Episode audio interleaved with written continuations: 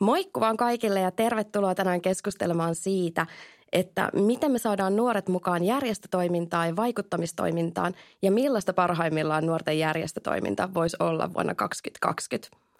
Mun nimi on Katri Ylinen. Mä työskentelen vihreillä nuorilla järjestö- ja koulutussuunnittelijana, mutta tänään mulla on aivan erityislaatuinen kunnia olla vetämässä tätä keskustelua kahden upean järjestövaikuttajan kanssa. Meillä on täällä tänään Virva Viljanen nuorisoalan kattojärjestö Allianssilta. Kiva olla täällä. Kiva, että sä oot täällä. Virva tosiaan työskentelee nuorten osallisuuden asiantuntijana, eikö niin? Kyllä, näitä asioita mietin tosi paljon päivittäin työssäni, että miten nuoret voisivat osallistua järjestöissä enemmän, mutta myös sitten laajemmin yhteiskunnassa. Mahtavaa. Ja Virvan lisäksi meillä on täällä myöskin Aino Kenttälä. Yes. Ja Aino on Jyväskylän vihreiden nuorten ja opiskelijoiden toinen tasa-arvoinen puheenjohtaja. Kyllä. Hyvä, mä sain nämä kerralla pakettiin. Mahtavaa. Meni hienosti. Joo, titteleitä löytyy. Ja nyt meillä on tosiaan tässä noin tunti varmaan aikaa jutella siitä, että millaista se nuorten järjestötoiminta voisi olla parhaimmillaan. Ja me kaikki, ketkä tässä nyt ollaan juttelemassa, me ollaan oltu toimijoina ja vapaaehtoisina aktiiveina erilaisissa järjestöissä. Ja ehkä ihan alkuun mua kiinnostaisi kuulla teiltä, että milloin ja minkä takia te lähditte mukaan järjestötyöhön?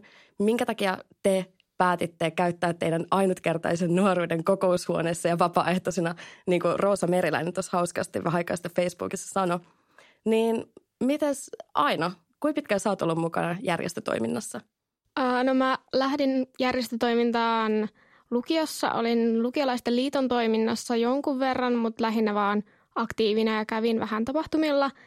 Ja sitten oikeastaan vasta tänä vuonna lähdin enemmän, kun muutin tänne Jyväskylään tai tuonne Jyväskylään opiskelemaan. Ja sitten päädyin vähän kaikenlaisiin järjestöjuttuihin, että lähinnä just tuonne Jyväskylän vihreiden nuorten juttuihin. Miten ihminen vaan päätyi vähän kaikenlaisiin järjestöjuttuihin? Että mikä, mikä se on se koukku, mitä, mikä sitten nappasi kiinni? No oikeastaan niin kuin se koukku oli jo silleen mussa sisällä, että mä olisin jo siellä, kun mä asuin Ulvilassa tuolla Länsi-Suomessa Porin vieressä, niin olisin siellä jo oikeastaan halunnut olla – enemmän just tällaisessa järjestövaikuttamisessa mukana. Mutta sitten taas siellä ei ollut niin paljon vaihtoehtoja tai mahdollisuuksia lähteä sellaiseen, että mä tiesin jo, että kun mä lähdin Jyväskylän opiskelemaan, että mä haluan lähteä järjestötoimintaan mukaan. Okei. Oliko se siitä, että, että sä haluat tehdä niin kuin maailmasta paremman paikan, että se on maailmaa syleilevä, vai onko se jotain tiettyjä projekteja, mihin sä vaikka halusit lähteä mukaan? No, mulla oli ainakin, ainakin tämän niin kuin Jyväskylän vihreiden nuorten vähän niin kuin oma semmoinen vähän niin kuin itsekäs agenda, että mulla oli vahva ilmastoahdistus sisällä ja mä halusin sille tehdä jotain. Ja mä koin, että paras tapa, millä mä pystyn sitä tekemään, oli, että mä pääsen niin kuin oikeasti vaikuttamaan sellaisella niin kuin alustalla, millä on, mitä oikeasti kuunnellaan ja millä on merkitystä. Okei. Me voidaan varmaan puhua vielä myöhemmin lisää just tuosta, että, että mit, mitä se on, kun näkee, että se järjestötoiminta on nimenomaan se oma keino vaikuttaa. Mutta ennen sitä mä haluan kuulla myöskin Virvalta, että miten sä oot päätynyt järjestökentälle mukaan? No mulla on aika samantyyppinen tarina, eli äh, mä muutin toiseen kaupunkiin opiskelemaan ja sitten oikeastaan vasta siellä yliopisto-opinnoissani lähdin mukaan järjestöihin. Siinä mulla oli aika vahva vaikutin oli se, että mä halusin kavereita, eli äh, piti, piti tutustua uusiin ihmisiin uudessa kaupungissa ja järjestöt oli tosi luonteva tapa niin, niin tehdä niin.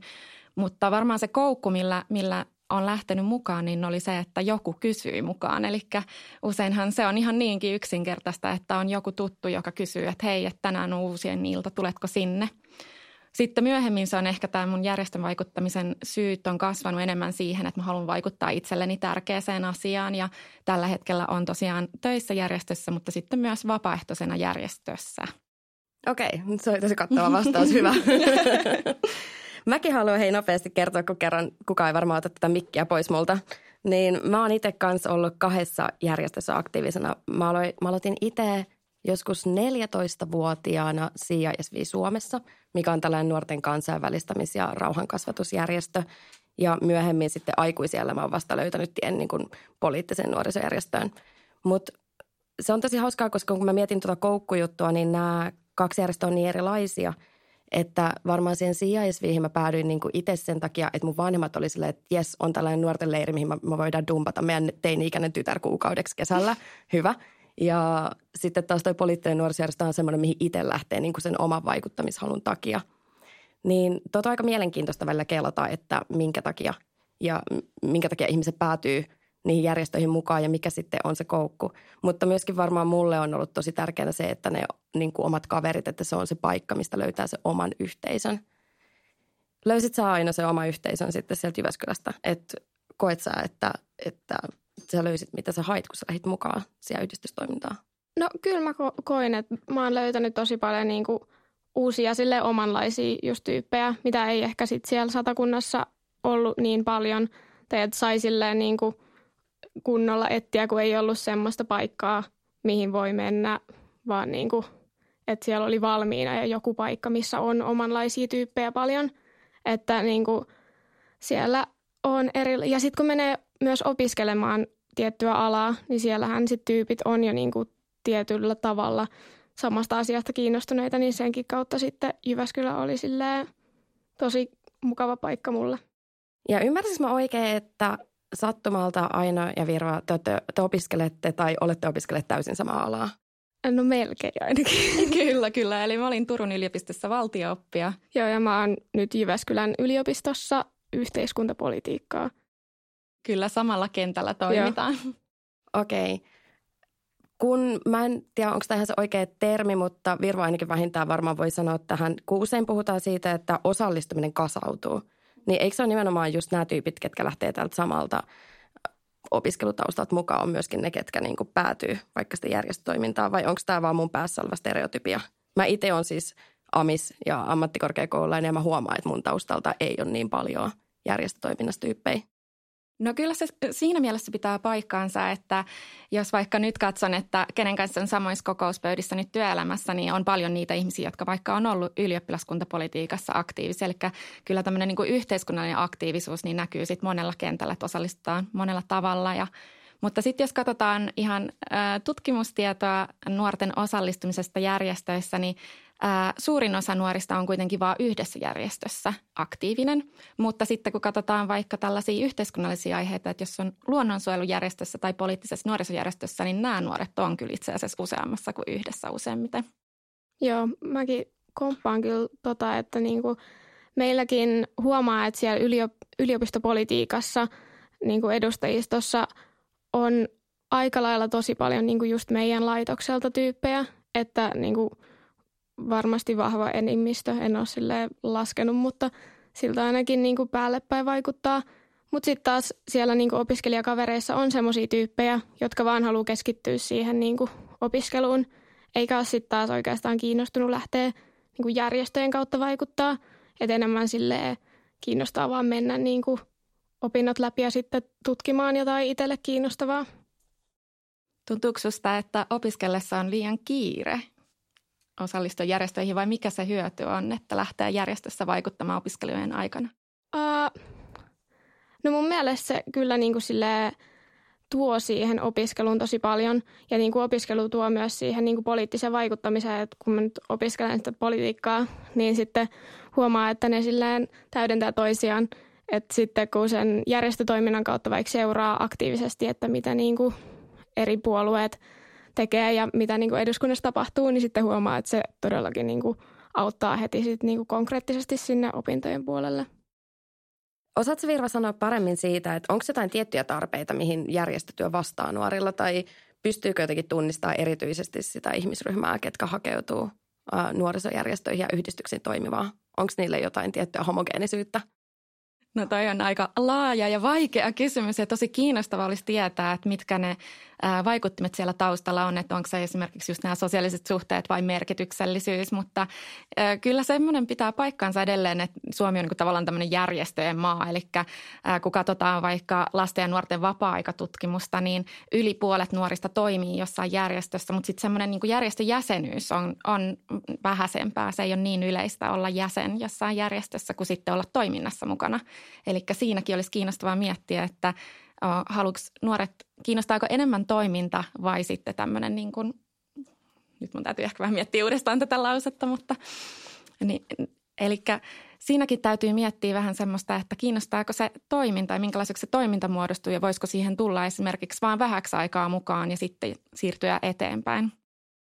Monista kavereista huomaa, että heitä niin kuin kiinnostaisi olla tai kiinnostaa olla tapahtumilla mukana, mutta sitten se sitoutuminen vähän niin kuin jossain määrin jopa pelottaa tai niin kuin se byrokratia just on siinä semmoinen haamu, joka niin kuin, josta ei sitten pääse yli jotenkin. Ja sitten joissain niin kuin järjestöissä se esimerkiksi viestintä voi olla sellaista, että jotenkin viestintä kohdistuu tosi paljon just niihin omiin jäseniin, niin sitten siitäkään ei ole helppo saada kiinni, jos vaikka haluaisi johonkin tapahtumalle silleen matalalla kynnyksellä, mutta sitten ei uskallakaan mennä, kun tuleekin joku sellainen, että onko siellä nyt kaikki jotain, jotka on ollut siellä neljä vuotta tai tietää kaiken siitä aiheesta. Toi on varmasti semmoinen haaste kaikille järjestöille, että miten voisi olla ympäri vuoden sellaisia tilaisuuksia, että voi matalalla kynnyksellä tulla mukaan ja vähän katsoa, että millaista toiminta on ja että olisiko tämä mua varten. Sitten toinen on tuo järjestöbyrokratia, että onko se järjestötoiminta niin kokoustamista kokoustamisen vuoksi, että musta tuntuu, että ne mun ensimmäiset järjestökokemukset oli just sitä, että pääasiallinen toiminta oli ne hallituksen kokoukset ja sekin oli tosi hauskaa ja siitä mä opin tosi paljon, mutta ehkä sitten nyt, kun menis, jos menisin nyt takaisinpäin, niin miettisin paljon enemmän sitä, että miten voisi tehdä vaikka aloitteita ja uudenlaista toimintaa ja mitä niiden kokousten välissä tapahtuu. mulla ainakin se niin kuin liiton toiminnassa huomasin, että se toiminta, mistä mä tykkäsin enem, eniten, ei ollut just sitä kokouksissa olemista. Että mulla lukiossa, kun mä olin sitten opiskelijakunnan hallituksen toiminnassa mukana, niin siellä tuli sitä kyllä sitä niin kuin kokoustamista ja muuten paljon, niin sitten ei koulun ohella sitten enää tehnyt mieli olla mukana sitten vielä kokoustelemassa. Että sitten ne muut, muunlaiset tapahtumat niin kuin kuulosti paljon houkuttelevammalta.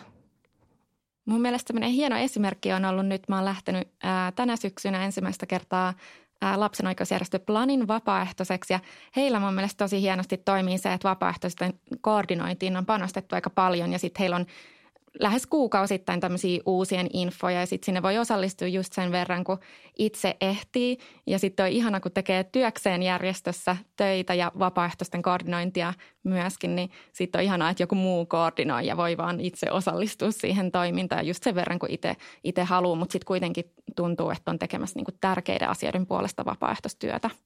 Joo, totta. Mä itse on aikamoinen sellainen semmoinen yhdistysrotta, että mä en vaikka itse pelkää, että sieltä yhdistysten kautta tulee lisäduunia. Mä tykkään käyttää vapaa-aikani asioihin, joihin mä uskon, vaikka se tarkoittaisikin sitten kokouksia tai Excel-taulukoita tai tällaisia vähän tylsempiä hommia. Mutta mä seurustelen ihmisen kanssa, joka kammoaa kaikkea tällaista. Ja mun, tota, mun poikaystävä oli joskus mukana jossain osuuskunnassa tai, tai opiskelijapohjaisessa osuuskunnassa heidän omalle opintoalalle. Mä en oikein tiedä, miten selittää tätä, mutta musta tuntuu, että hänkään ei oikein tiennyt. Ja hän päätyi siellä niin vahingossa puheenjohtajaksi. Ja sitten kun päätyi vahingossa puheenjohtajaksi haluamatta, ja yrittäisi päästä siitä kaikilla niin kuin keinoilla mahdollisimman nopeasti irti, mutta jotenkin sitten tuli vielä jatkokausi, kun kukaan muu ei tiedä, tullut tilalle. Ja sitten se vähän silleen velvollisuuden tunnusta, että okei, mä teen vielä seuraavan kauden. Ja hän sanoi, että – hän ei enää ikinä lähtisi mukaan mihinkään yhdistys- tai osuuskuntatoimintaan, koska se on vain niin paljon duunia ja siitä ei saa palkkaa. Miten, tämä varmaan oikeasti pelottaa tosi monia tyyppejä, että ei ne halua sitä nakkia, että ne haluaa olla mukana, mutta, mutta sitten pelottaa, että kohta se on joka iltasi koneella istumista ja, ja kokouskahvien keittelyä. Niin miten te kelaatte, että miten tällaista voisi vähentää? Tai voiko siitä tehdä sitten vaikka kutsumampaa siitä kokouskahvien keittelystä jossain kerhohuoneella keskiviikkoiltaisin? Mä pystyn samaistumaan tuohon kyllä tosi paljon, että itse kun olin siellä lukion opiskelijakunnan puheenjohtajana, niin siihenkin, siinäkin jotenkin tuli, kun ei se ollut semmoinen ihan niin kuin aatepohjainen tai että niin kuin ihan vaan niin kuin vaikuttamisen palosta, vaan se oli sillä että olen tässä vapaaehtoisena. Ja sitten siinä oli kuitenkin niin paljon duunia ja sitten tuli välillä semmoinen todellakin, että ää, onko tämä nyt niinku sen arvosta ja että niinku, jaksaako tätä tehdä välttämättä. Ja sitten jotenkin tuntuu, että ei välttämättä saa sitä niinku kiitosta, mitä niinku tarvi niiltä muilta, joiden eteen kuitenkin teki sitä hommaa. Et sitten Niin, mun mielestä se kiitos, kiitoksen saaminen tai siis semmoinen niin kuin, että toiset huomaa, minkälaista työtä tekee ja silleen, että huomataan, jos niin kuin on aktiivinen ja yrittää vaikuttaa. Niin mun mielestä se on tosi tärkeää. Toi on kyllä tosi tärkeä toi kiitos ja itseltäkin se helposti unohtuu, että usein ajatellaan, että esimerkiksi jos ää, kysytään, että hei anna palautetta tästä tapahtumasta, niin se tarkoittaa kriittistä palautetta, että pitäisi aina muistaa myös laittaa, että kiitos, että järjestitte, että oli tosi hienoa.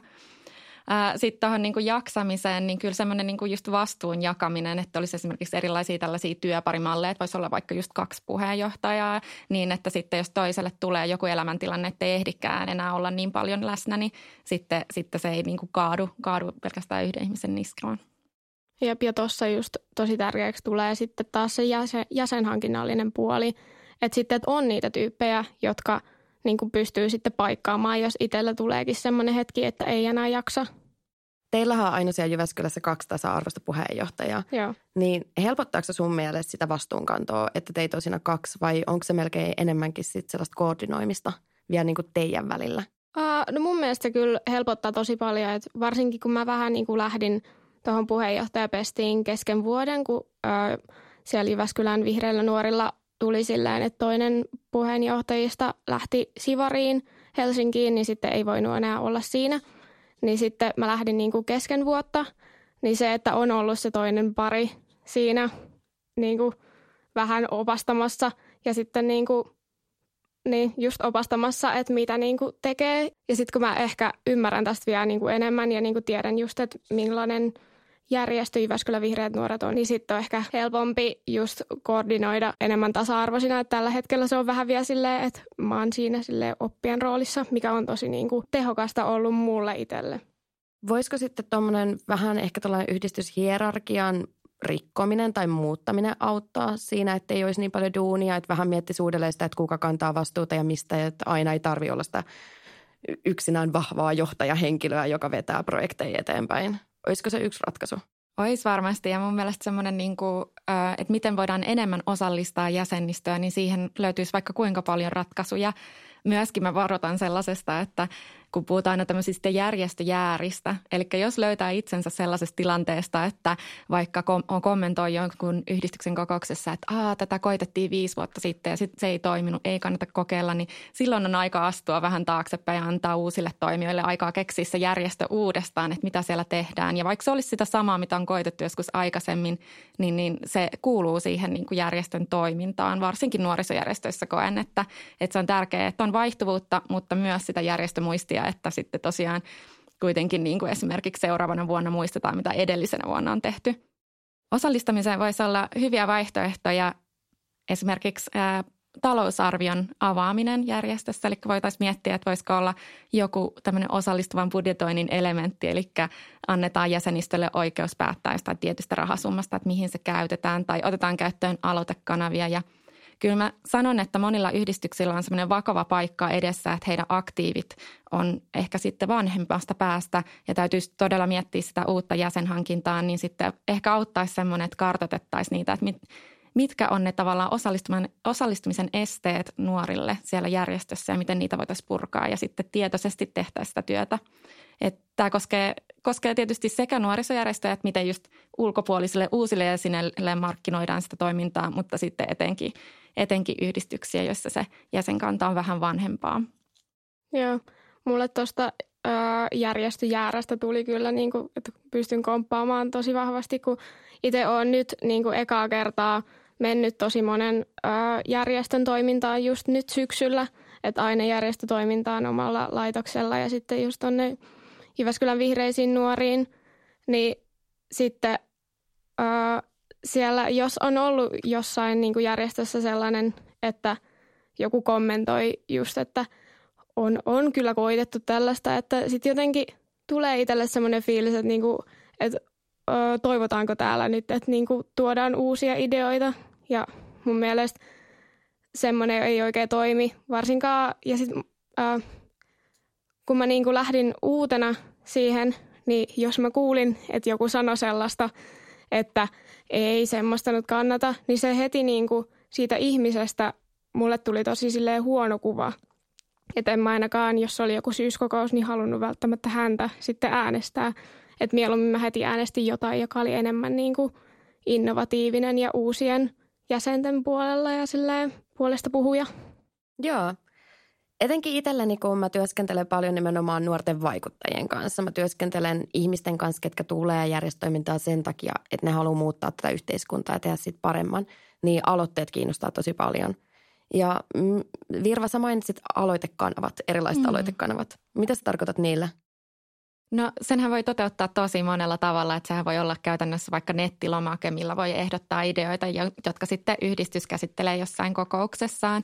Mutta tota, ehkä sellainen, miten voisi yhdistää tota semmoista niin järjestömuistia ja sitten uusia ideoita, niin olisi sellaisia, että olisi sellaisia tilaisuuksia, missä voisi yhdessä ideoida niitä ää, ideoita vähän pidemmälle. Eli ää, siellä voisi yhdistyä nämä uudet ideat ja sitten, sitten vanhat toimijat voisi tuoda niitä konkreettia, että miten tämän voisi toteuttaa parhaalla mahdollisella tavalla, niin tämmöinen voisi toimia tosi hyvin järjestöissä. Tarkoitatko tällä siis sitä, että vaikka ideoidaan yhdessä tulevan vuoden toimintasuunnitelmaa vai tarkoitatko se jotain paljon isompaa, jotain isoja projekteja, mitä se porukka voisi lähteä tekemään? Sehän sopisi molempiin. Siinä voitaisiin katsoa sillä tavalla, että miten sitä toimintasuunnitelmaa esimerkiksi yhdistyksessä tehdään? Että onko se aina sen, että otetaan se edellisen vuoden toimintasuunnitelma ja sitten vaihdetaan vuosiluvut vai voisiko oikeasti vähän miettiä myös pidemmälle sitä toimintaa, mutta myös sitä seuraavan vuoden toimintaa ja sitten tässä myöskin niin ottaa sen talouden siihen rinnalle. Eli rahahan aina ratkaisee sen, että mitä hienoa ja uutta voidaan tehdä, niin sitten myöskin osoittaa sille budjetin Joo, ja tuossa mun mielestä tosi tärkeitä on ne, just ne uudet toimijat. Että helposti vanhat toimijat voi silleen niin kuin autopilotilla vaan ottaa sen vanhan toimintasuunnitelman olla silleen, no en nyt oikeastaan jaksa tähän käyttää niin paljon aikaa, kun mä nyt käytin tähän viime vuonna aikaa, että nyt voi silleen melkein siirtää. Että siinä just ne uudet toimijat on tosi suuri voimavara, jos niin kuin on semmoisia, joita niin kuin, joilla on se palo – muuttaa ja niin kuin tehdä uusia aloitteita siinä järjestössä. Joo. Uudet toimijat on voimavara ja me halutaan uusia toimijoita mukaan, mutta miten me saadaan uusia toimijoita mukaan? Me vaikka me tiedetään, että out there siellä on tosi paljon ilmastolakkoilijoita ja niitä kiinnostaa yhteiskunnan energiamurros, niitä kiinnostaa sosiaalinen kestävyys, niitä kiinnostaa yksinkertaisesti tulevaisuuden turvaaminen heille ja myöskin heistä seuraavalle sukupolvelle.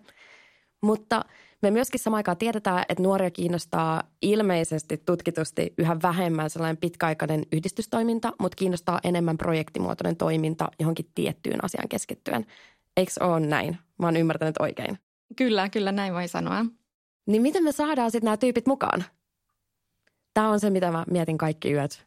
Joo, tuossa projektipohjaisuudessa just varmaan tulee se, että ö, oma aika koetaan niin arvokkaaksi, että sitten halutaan käyttää se just siihen, mikä on kaikista arvokkainta. Että tuollaisessa tapauksessa just johonkin ilma, ilmastolakkoon meneminen on tosi helppo ratkaisu. Että niin kuin mun mielestä ää, tällaisten vanhempien järjestöjen pitäisi ottaa just tuosta niin tosta liikkuvuudesta ja niin kuin, ää, mitä noi ilmastolakkoilijat ja ilmastolakkoa ja järjestävät tyypit on niin kuin – saanut aikaan, että ne saa niin kuin, sillä vähän niin kuin projektipohjaisuudella, että tämä on nyt tämän kerran ja sitten ehkä tulee seuraava, mutta ei ole mitään niin kuin sitovuutta, että sinne voi tulla niin kuin, jos haluaa.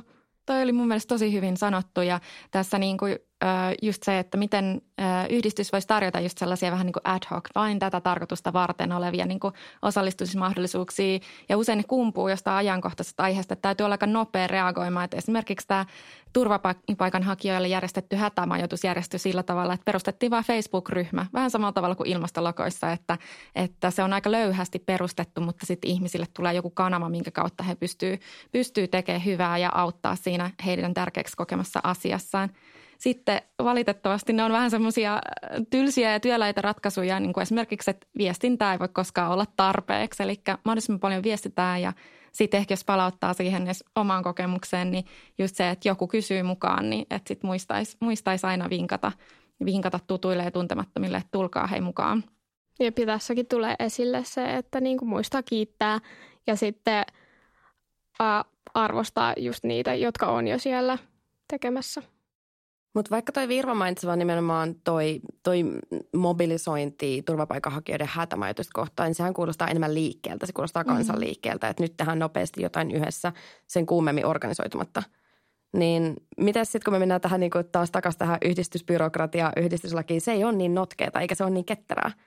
Niin miten me voidaan saada siihen enemmän tuollaista niin tekemisen meininkiä, että nyt jengi lähdetään tekemään tätä yhdessä – ja sille horisontaalisesti organisoidutaan, eikä sit sitä, että tarvitsee lähteä täyttämään niitä papereita ja tekee pöytäkirjaa ja tarkastelemaan vielä sitä – No yhdistyksethän pystyy tarjoamaan alustoja tällaiselle toiminnolle jo nyt, mutta kyllä mä, musta on ihanaa, että mainittiin laki, koska kyllä lakiakin pitäisi muuttaa. Eli yhdistyslain muutostahan nyt valmistellaankin ja kyllä mä itse näkisin, että täytyisi olla jotain sellaisia niin kuin kevyt yhdistystyyppejä. Että jos ajatellaan vaikka, että nyt yhdistyslaissa niin alle 18-vuotias ei voi olla järjestön nimenkirjoittaja, eli käytännössä puheenjohtaja tai sitten usein talousvastaava. Niin ehkä sellaisia, niin kuin, että voitaisiin helpottaa sitä yhdistystoimintaa, että olisi tällaisia niin kuin lyhytaikaisempia yhdistyksiä, mutta sitten se mahdollistaisi esimerkiksi pankkitilin avaamisen ja avustusten saamisen vaikka kaupungilta tai kunnalta, niin kyllä tässä olisi mulle, mun mielestä myös lainmuutoksen paikka. Joo, munkin mielestä kyllä totta kai. Ja sitten se, että saataisiin niitä semmoisia että saataisiin järjestöjä enemmän näkyviksi esimerkiksi kouluissa. Et mullekin olisi varmasti tosi paljon auttanut, jos meidän lukioon olisi tullut jotain niin kuin järjestöjä puhumaan, olisi ollut joku yliopiston järjestötorin kaltainen juttu jo lukiossa, niin olisin varmasti jo niin kuin huomannut, että mitä sielläkin olisi varmasti ollut siellä Porissa niin kuin niitä vaikutusmahdollisuuksia. Tässä myös tuli tärkeä pointti siitä, että miten kouluille pääsis järjestöt ja kansalaisyhteiskunta, mutta myös puolueet. Että tässä varmaan niin kuin varsinkin poliittisilla nuorisojärjestöillä olisi paljon, paljon niin kuin toiveita, että pystyisi käydä siellä kouluissa puhumassa nuorilta nuorille puoluepolitiikasta, koska se on kuitenkin se, missä käytetään tosi paljon valtaa ja myös poliittisilla nuorisojärjestöillä on paljon valtaa Suomessa ja siellä pystyisi harvinaisen hyvin vaikuttamaan niihin itselle tärkeisiin asioihin. Eli tässä tarvittaisiin kyllä ehkä semmoista niin kuin ää, rohkeutta ottaa politiikka kouluihin. Toi on ihan totta. Mä lupasin, että mä en puhu tässä hirveästi vihreistä nuorista, mutta mun on pakko kertoa yksi juttu. Mä oon viettänyt hyvin paljon aikaa myöskin eurooppalaisella kentällä vihreiden nuorten kanssa. Ja mä tiedän, että tänä vuonna Norjan vihreät nuoret tuplas niiden jäsenmäärän. Ja ne teki ihan siis kouluista kouluihin menemistä ja rekryämistä, koska Norjassa se on sosiaalisesti hyväksyttävää. Ja myöskin mä tulee mieleen tota, sellainen saksalainen meppi kuin Terry Reintke. Ähm, Terry on nuori meppi – ja mä joskus kysyin häneltä, että minkä ikäisen hän sitten niin lähti mukaan vihreisiin nuoriin siellä Saksassa. Ja hän oli silleen, että no mä en edes lähtenyt niin nuorena, että mä lähdin aika vanhana, että mä olin jo 16, kun mä lähdin mukaan. ja mä oon itse vaikka lähtenyt kaksi kolmosena, koska ei mulla ole vaan missään vaiheessa aikaisemmin, niin kuin, mä en ollut törmännyt tähän toimintaan. Tai sitten mä en osannut ajatella, että ne ajatukset, mitä mulla oli, niin ne on poliittisia – että ei ne ole pelkästään sitä, että mä haluan parantaa tota ja tota tuolla, vaan ne kaikki menee tämän niin kuin saman järjestön arvojen ja tavoitteiden alle. Joo. Omassa kokemuksessani olen huomannut, että ainoat tyypit niin kuin omassa lähipiirissä, jotka on niin nuorena lähtenyt silleen puoluepolitiikkaan mukaan, on ne, joiden vanhemmat on siinä tosi paljon näkyvillä, koska eihän sitä saa niin kuin mistään muualta sitä tietoa sitten, jos niin kuin koulussa se ei näy yhtään.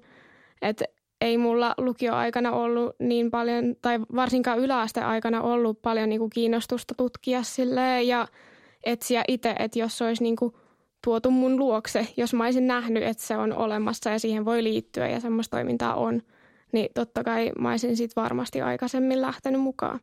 Joo, ton allekirjoittaa kyllä tutkimuksetkin, että jos katsotaan vaikka ihan viimeisintä nuorisobarometriä, niin kyllä tällainen niin poliittinen aktiivisuus on eriytynyttä ja siihen vaikuttaa esimerkiksi just se, että onko vanhemmat aktiivisia ja sitten esimerkiksi oma koulutustaso.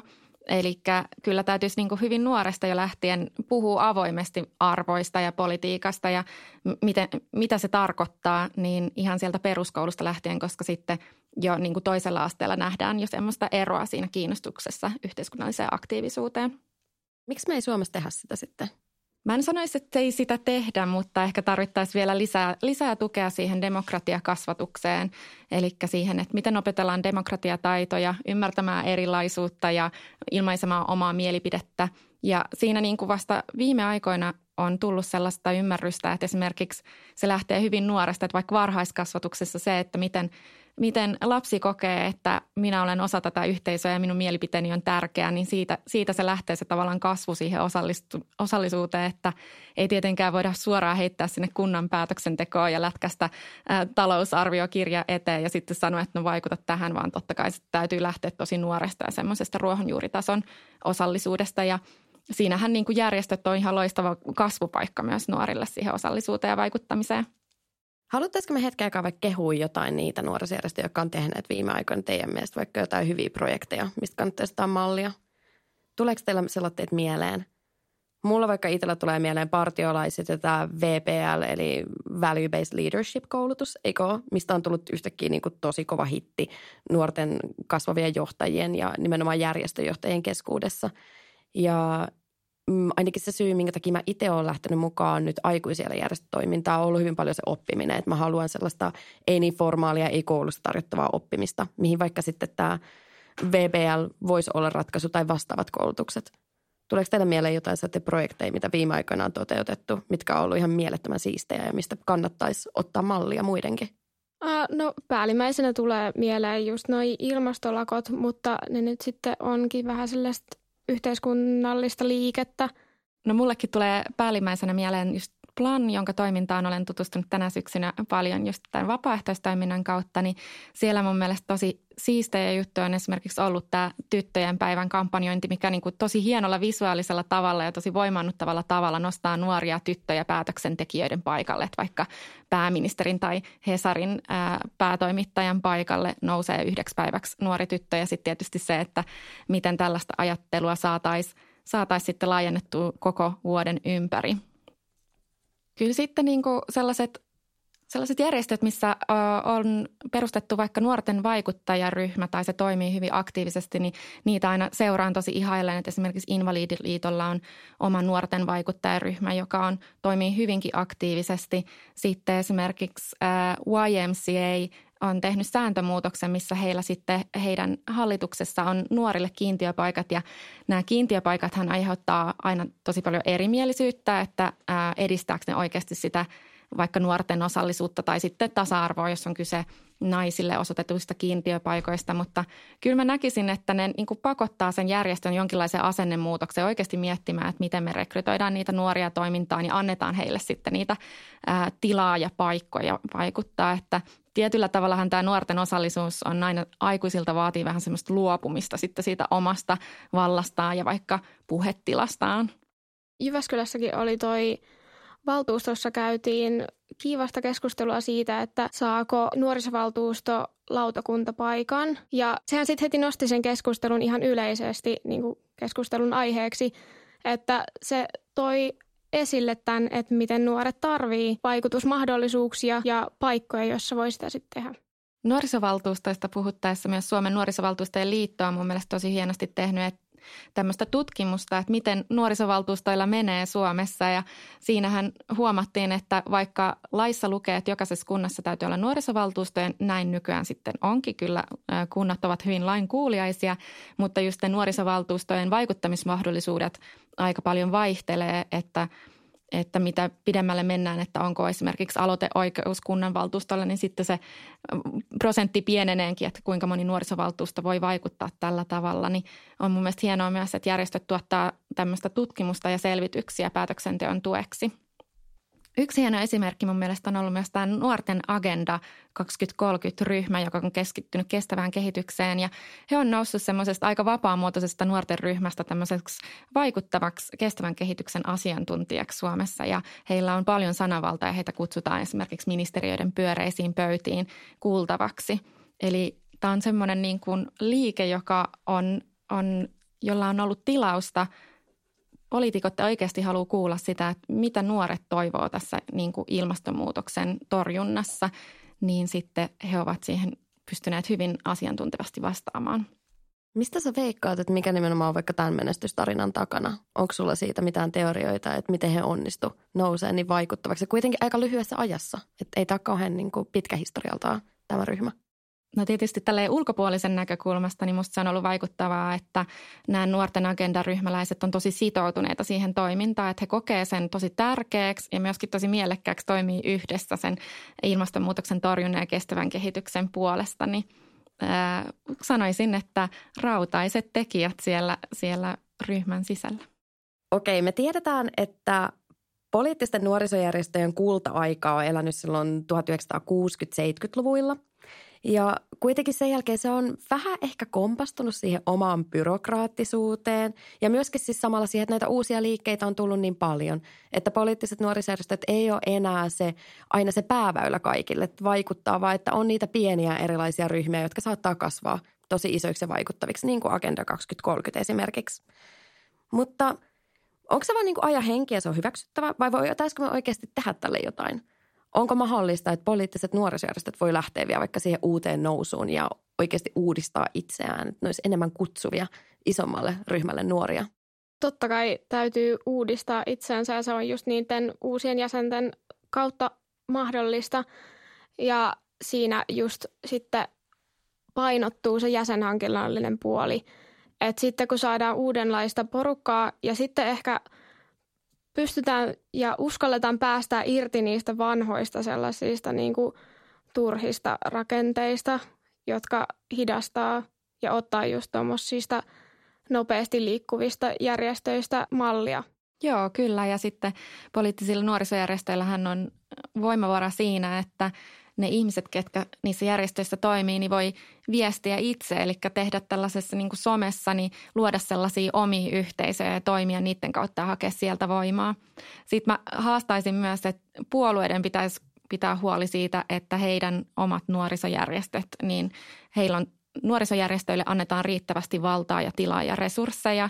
Eli kyllä sitten katsoisin puolueiden suuntaan, että miten esimerkiksi nuorten ehdokkaiden tuki onnistuu, eli onko ehdokkaille, nuorille ehdokkaille esimerkiksi ehdokasmaksut, annetaanko heille kampanjatukea. Mun mielestä voitaisiin keskustella myös siitä, että puoluetuesta voitaisiin tietty osuus osoittaa nuorisojärjestöille, nuorisotoimintaan ja nuorille ehdokkaille. Että esimerkiksi puolueiden naisjärjestöillehän on jo tällainen niin kuin osuus varattu ja nimenomaan siinä on nähty tärkeäksi niin kuin, ää, taata se tasa-arvoinen – puoluetoiminta, niin tässä ehkä sitten tarvittaisiin nyt lisää nuoria ja tehtäisiin tietoista, tietoinen päätös siitä, että nuorisotoimintaan ohjataan resursseja. Jep, ja kuitenkin ne toi nuorisojärjestöt on se puolueen tulevaisuus. Siitä puhutaan paljon, että toi ne, jotka ö, siellä nuorisojärjestössä tekee töitä, niin usein sitten nousee puoluepolitiikkaan aikuis toi järjestöön ja puolueeseen sitten toimijoiksi. Että sen puolesta mun mielestä nuorisojärjestöihin ja puolueiden, just nuorisojärjestöihin puolueiden pitäisi panostaa paljon enemmän kuin mitä tässä kohtaa olen nähnyt itse. Kun mä oon kysynyt nuorilta joiden kanssa mä oon toiminut niin, että mitä he haluaisivat tietää puoluepolitiikasta ja puolueista, niin he on puhunut siitä, että haluaisi konkreettisia esimerkkejä niistä onnistumisista, vaikka mitä poliittinen nuorisojärjestö on saanut aikaa toiminnalla. Eli siis, että jotenkin siitä ajatuksesta pitäisi lähteä, että miten politiikan, politi- pitäisi lähteä siitä ajatuksesta, että miten voidaan tehdä politiikan kunnianpalautus – Eli mediahan tykkää uutisoida vain konflikteista ja politiikassa on myös paljon konflikteja, mutta sitten myös se tavoitehan on tehdä parempi maailma meille kaikille. Sitten kuitenkin uskaltaisin väittää, että suurimmalla osalla puolueista ja poliittisista nuorisojärjestöistä tämä on sen tavoite, niin sitten jotenkin kertoa niistä onnistumisista ja arvoista ja siitä positiivisesta puolesta myös, että mitä hyvää ollaan saatu aikaan konkreettisesti. Joo, kyllä.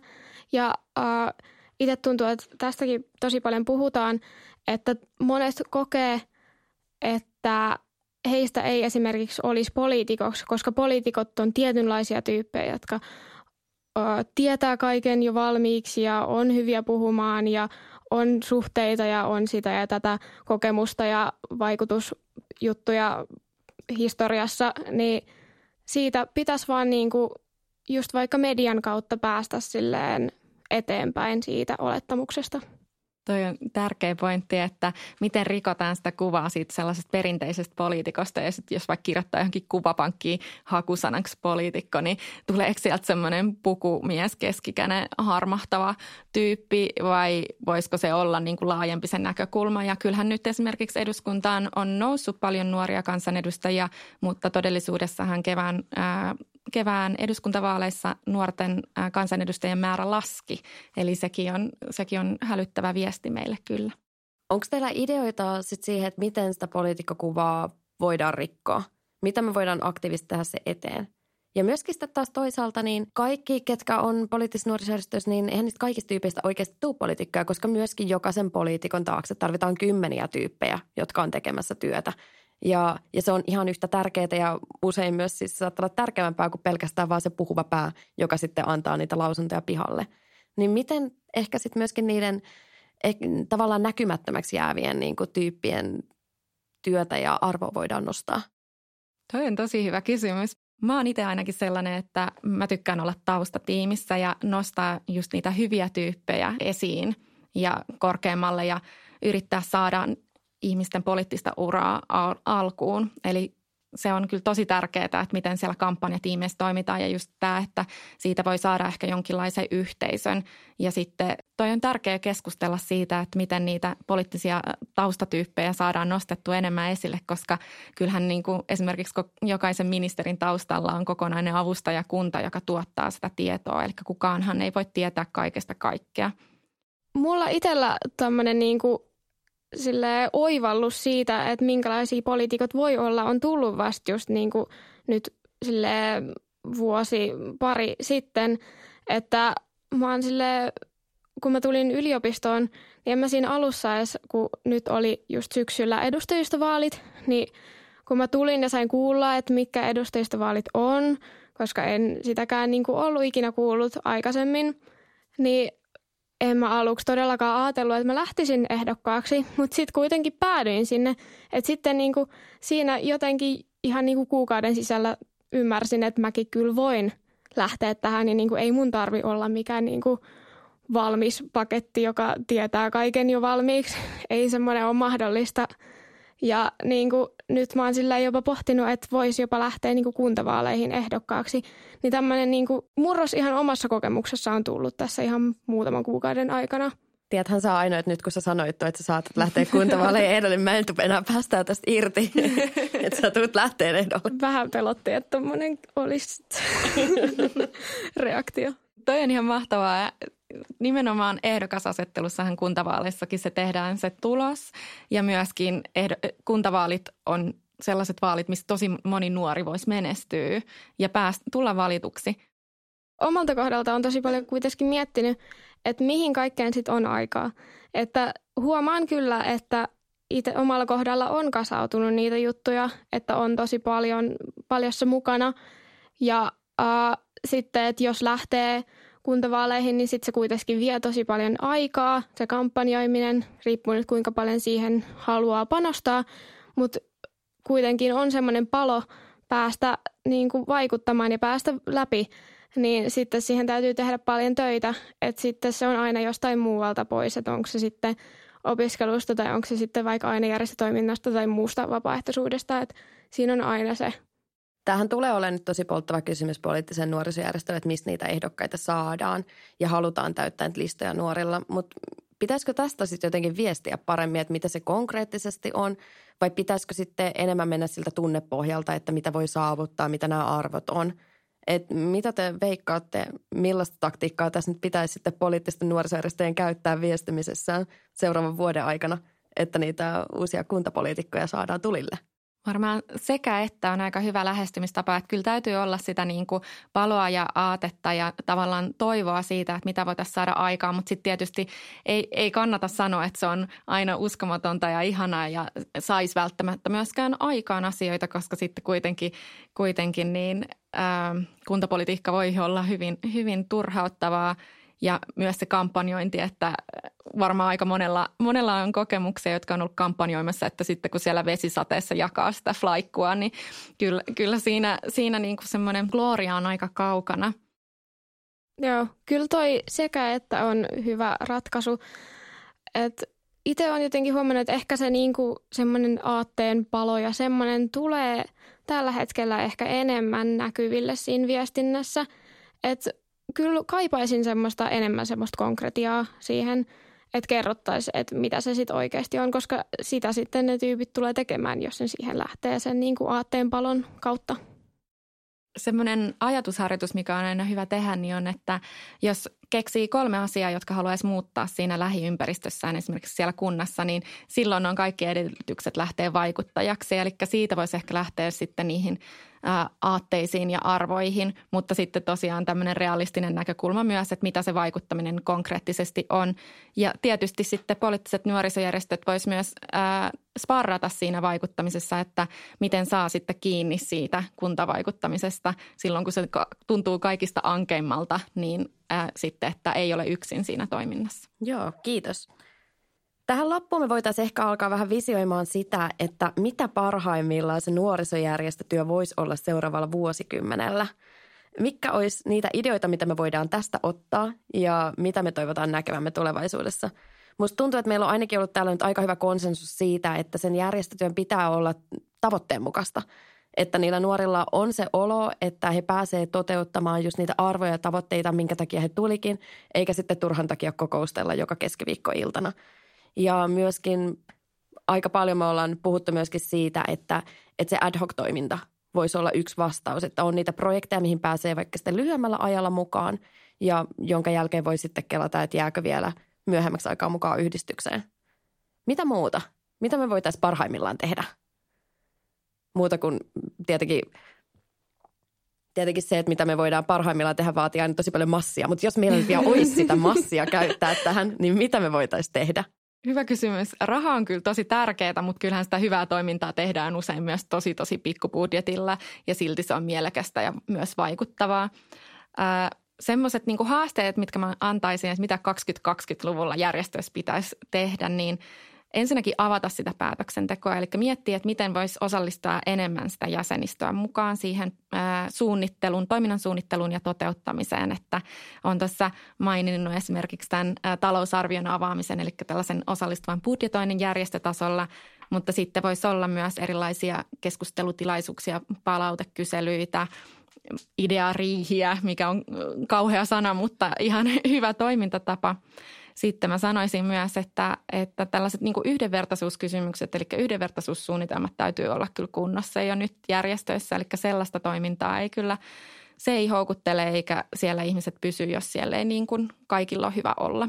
Jep, yhdenvertaisuus on tulevaisuuden kannalta yksi mun, munkin mielestä varmasti tärkeimmistä pointeista. Ja sitten just tuosta niinku kaikenlaisesta koulutuksesta ja niinku näkyvyydestä myös on niinku tärkeää, että niille uusille toimijoille kuitenkin sitten niin kuin sitä byrokratiaa vaikka opetetaan.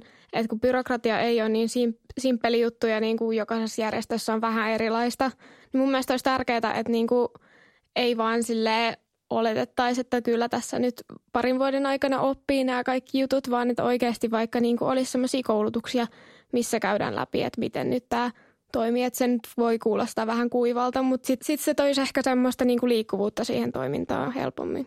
Aino, sä tiedät, että, että meillä on tulossa vaikka nyt se koulutus tässä lähitulevaisuudessa, missä mennään taas vuoden alussa läpi niitä taitoja ja tietoja, mitä tarvii tulevalle vuodelle siihen yhdistyksen pyörittämiseen. Mitä sä toivoisit, että sellatteessa sitten käydään läpi? Mitä ne on ne tärkeimmät? Ja onko ne sitten myöskin tylsimpiä vai millä mielenkiintoisella tavoin niitä voitaisiin mennä läpi? Uh, no mun mielestä ainakin niin kuin meillä, meillä Jyväskylän vihreillä nuorilla tällä hetkellä tärkein kysymys on se jäsenhankinta. Että meillä vähän jäsenistä on päässyt hiipumaan, niin toi mun mielestä on tärkeää, että just niitä jäsenhankinnallisia taitoja opetettaisiin. Ja sitten on myös monen muun kanssa keskustelu ja on sitä niin kuin samaa ongelmaa, että vaikka tietää, että nuoria kiinnostaa tämä niin kuin aate paljon, mutta sitten jotenkin vaan ei löydä niitä nuoria sitten sieltä niin kuin ympäristöstään ja että miten just semmoista järkevää jäsenhankintaa voitaisiin tehdä. Et esimerkiksi meillä on toi Jyväskylä Vihreissä nuorissa tullut esille, että esimerkiksi joidenkin niin kuin mielenilmausten jälkeen, kun se siitä sitten niin kuin, äh, lähtee leviämään, niin sitten voisi mennä keskustelemaan, että niin kuin, olisiko kiinnostusta lähteä pidemmälle toimintaan mukaan. Toi on mun tosi hyvä pointti, että miten saadaan kiinni sit niistä, jotka ehkä niin kuin harhautuu sinne toimintaan mukaan, mutta ei ole ihan varmoja, niin sitten miten saadaan heidät sitoutettua ja just kysytään, että hei, tuuthan seuraavallakin kerralla. Kyllä mä mulla ei ole mitään niin kuin voittavaa ratkaisua tähän, että miten vaikka jäsenhankinta tehdään parhaalla tavalla, mutta ehkä kannustaisin semmoiseen kokeilukulttuuriin, eli kokeilee montaa eri tapaa ja sitten ei heti lannistu, jos joku vaikka uusien ilta ei houkuttelekaan ekalla kerralla ketään, mutta sitten se on tärkeää, että sitten yritetään. Mulla on se kans tuli mieleen, että se, mikä mut sai sinne lukiolaisten liiton tapahtumille tulee uudestaan, oli se, että siellä vaikka yksi ihminen oli mulle mukava ja kysyi, että ootko tulossa tällaiselle, että tämmöinen on tulossa. Että se on ihan super tärkeää, että sitten niin kuin mennään vaan niin kuin juttelemaan ja niin kuin kerrotaan, että mitä kaikkea muuta tässä voi tehdä. Se on mielestäni hyvin tullut tämmöinen, että pitää muistaa kiittää ja just olla mukavaa ja niin kuin kysyä ihmisiä mukaan. Haluttaisiko me tähän loppuun vielä jotenkin puristaa ne kaikista keskeisimmät pointit tästä keskustelusta? Vaikka silleen, että kaikki sanotaan nyt se yksi juttu, mikä jäi mieleen, mikä voisi tehdä järjestötoiminnasta parempaa. Mä oon ainakin tosi inspiroitu tällä hetkellä miettiin sitä, että miten saataisiin projektimuotoisesti tyyppejä mukaan ja voitaisiin jotain konkreettista tehdä sillä porukalla, mikä voisi olla sitten ehkä se kick-off heille siihen, että jää mukaan yhdistystoimintaa.